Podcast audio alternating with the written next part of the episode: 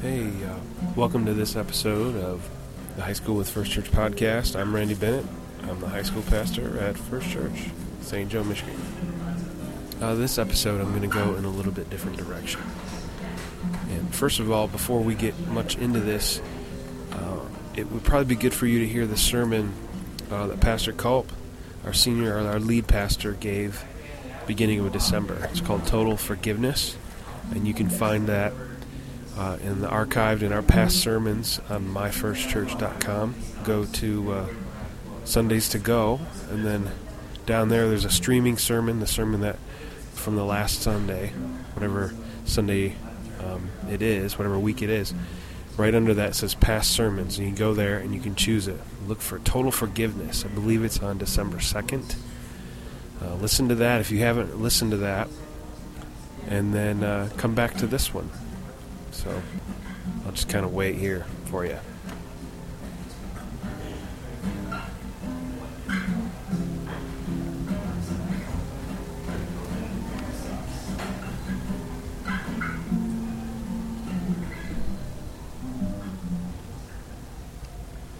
All right. Well, now that you've listened to that and uh, you're back here, I want to share you my story.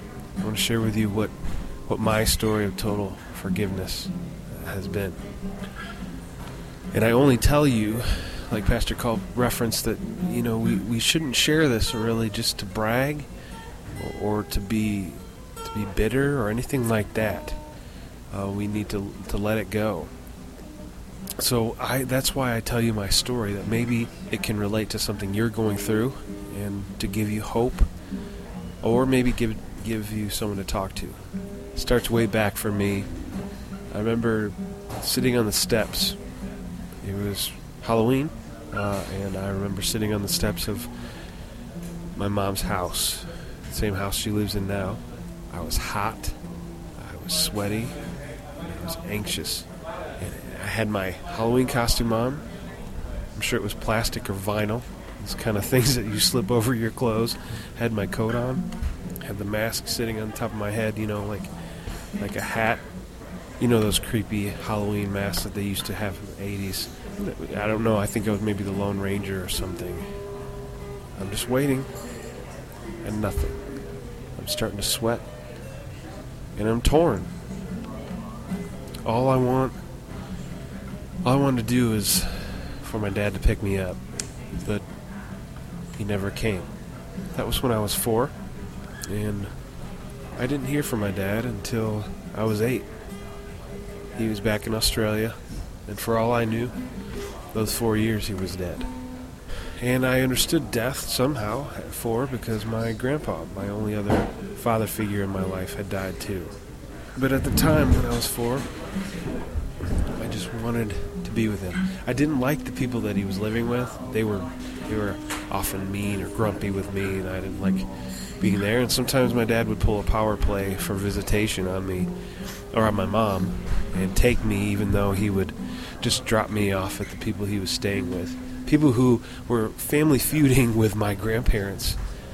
Um, and they were neighbors up the road. And so my dad would sometimes he would just pick me up, drop me off there, and then go do something, uh, just so he could exert power over my mom. At least that's what it seemed to me that, that's how it seems now. So I, am going to fast forward a little bit, a lot for you. uh, as I was growing up, I would get letters and packages from my dad, at least birthday and Christmas. And he tried to reach out as best he could from halfway across the world. So he he sent me stamps, got me into stamp collecting. I still collect stamps. I know it's pretty nerdy, but uh, I think it's that childhood connection somehow to my dad. I never really wrote them back. I, I think I wrote them back once in elementary school, and then maybe when I got into sixth grade, once, maybe once as a freshman or a middle schooler, I'm not sure. And then I really, really started writing them when I was a junior because I was coming across my 18th birthday, and I actually wanted to change my name, and I did. You all know me as Bennett, but before that I was Wright. My dad's name is last name is Wright. So when I was 18, I changed my name, and I just had to deal and work through that, not knowing him not knowing his family. Uh, I wanted to be more a part of the family I knew, so I changed my name to Ben. So growing up, I didn't have much contact with my dad. Uh, outside of letters and gifts, cards, stuff like that. My 18th birthday, he called me, left a message on the answering machine, and also um, right around the time I got married, he called. Other than that, until I got married and decided I really wanted to have a relationship with him, I didn't. But there was a lot of mileage, a lot of thing, a lot of water needed to go under the bridge uh, between childhood and, I had, and that, and I had to sort through some issues first. So I remember in college, there were times there's was a time in my life that uh, I was really getting to know who I was more, and I mean that's a big theme of college, really figuring out who you are and finding you know how you can be who you want to be, basically. And there were some events that added up to me in my head and to others around me that that I had an anger problem that I didn't realize I had. Uh, you know, I kind of thought I, as a kid that I had a temper, but that I realized that I needed some help. One of those, the first thing, was uh, I was playing indoor soccer at the time, and we were playing on this old gym floor. And I don't know if you know much about indoor soccer, but there's a lot of goal scoring. It's a fast-paced game, and that's just what happens. And so we'd have scores like 10 to 13, 15 to 20, stuff like that, because it was a really small gym, and you just uh, you know ricochet uh, a shot off the wall and bounce in off 12 people or something like that. Well, I remember one game, I just got so mad, and it was a low-scoring game. Actually, it was like five to four, but when we lost, but I, I remember blowing up and being so mad after I got scored on that I slapped my hand on the hardwood floor. And I slapped it so hard that I didn't feel my hand. I had that, you know, that when you sit on your leg or something, you feel that tingly feeling for a while and it really hurts. It bugs you. Well, I had that going on for like four hours. That's how hard I slapped the blood right out of my hand. That was a red flag to me. And then in one of my classes, uh, we were all doing group projects and we were rotating around. And the team that was teaching that day in class was teaching from a book. Uh, I think it was. I think it's called "Making Love Last for a Lifetime," uh, and it's about preparing for marriage and helping people live and have a good marriage. And one of the chapters they brought out of that was a chapter on anger. And so they gave us an anger inventory, and I took it, and I scored low, actually. I scored pretty low. And they said, well, the average score is somewhere around 100. So if you have much lower than that or much higher than that, you, you may have an anger problem. So I took the inventory and it was like 54 or so. I think that was a score. It was pretty, it's pretty low, and I thought that's kind of weird, especially in light of the week or two before I had been so angry and couldn't control myself and slapped slapped the floor that that hard. felt out of control. That was the scariest thing about that. About a week after that, I was having lunch with a nice young lady named Jen. Yep, that's the one you know, my wife. And be honest with you, I can't remember if we were engaged. Well, I think we were engaged, yeah. Or we were planning on getting engaged. The pre engaged engagement phase of a relationship. Anyway, we were sitting at lunch, and all, all of our friends had dispersed back to class, and we were just kind of lingering there for a while. She said something, I don't even remember what the context of anything we were talking about, but she said something, and I just, I said, I said no, and or that's, I didn't like her idea, whatever I said, and she never noticed. She didn't feel like it was like really mean or, or anything like that. She just thought I was saying it was a bad idea. Well, in my heart, it felt like like I lashed out. Like that's just a r- ridiculous idea. That's stupid. Why would you even think that?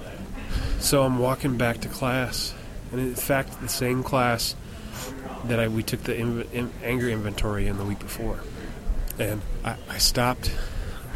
I mean, there's this beautiful valley at Anderson between the buildings, and I stopped in the middle of the valley, and there was snow, and I just kind of looked. I thought, gosh, I don't want to be like that. I don't want to be a husband like that. And so after the class, I, uh, I went up to my professor, and she is actually a certified marriage and family therapist. And I told her what had been going on, and maybe, like, what do you think? Maybe, I think maybe I should go talk to somebody about this. And she th- said that would be a great idea. And she she asked if I, I wanted to use her phone to make an appointment with a with a college counselor because it was free to students. There was no hindrance really for us to do that other than our own pride or our anxiety about doing that.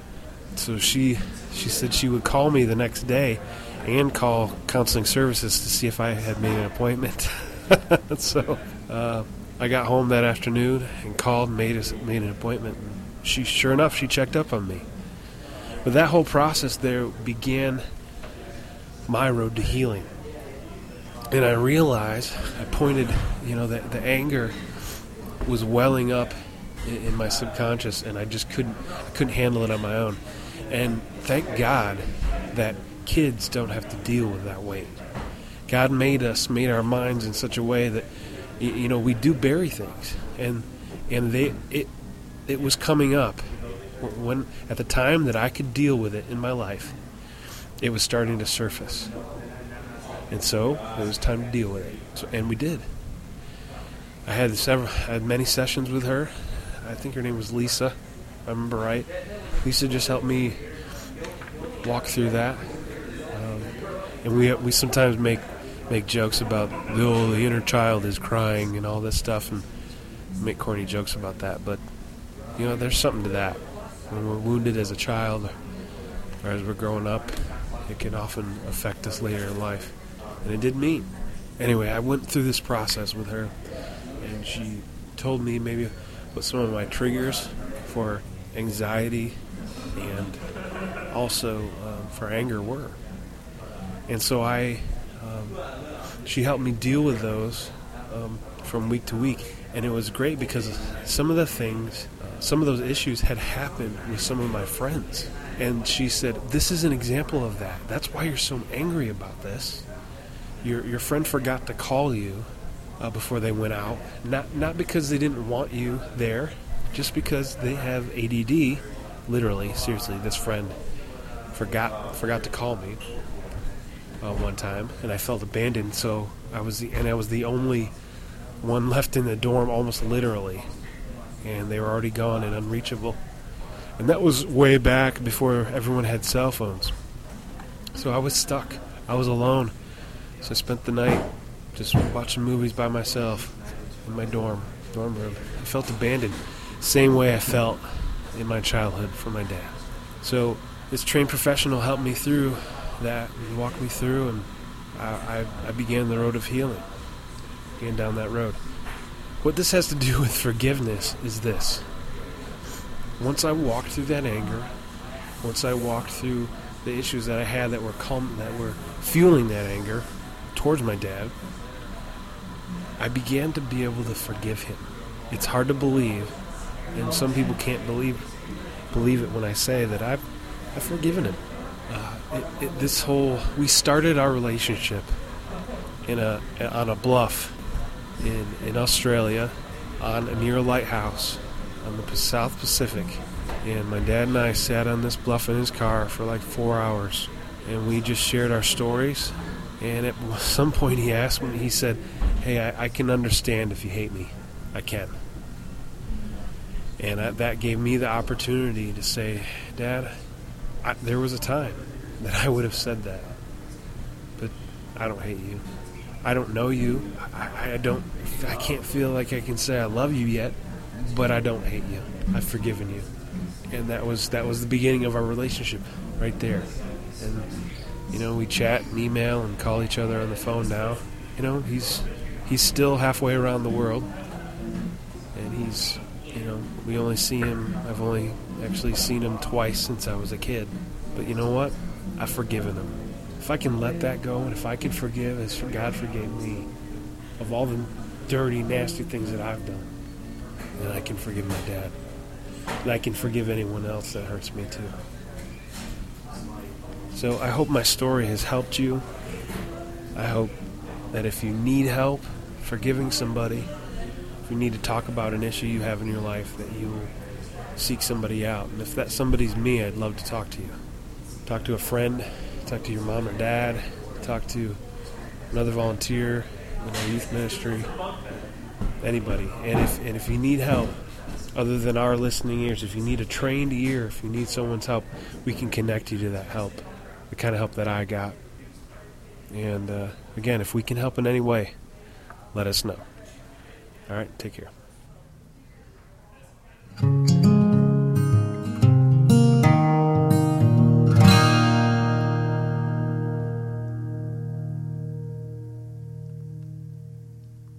Hey, uh, this podcast is a production of the high school ministry of First Church of God, St. Joe, Michigan.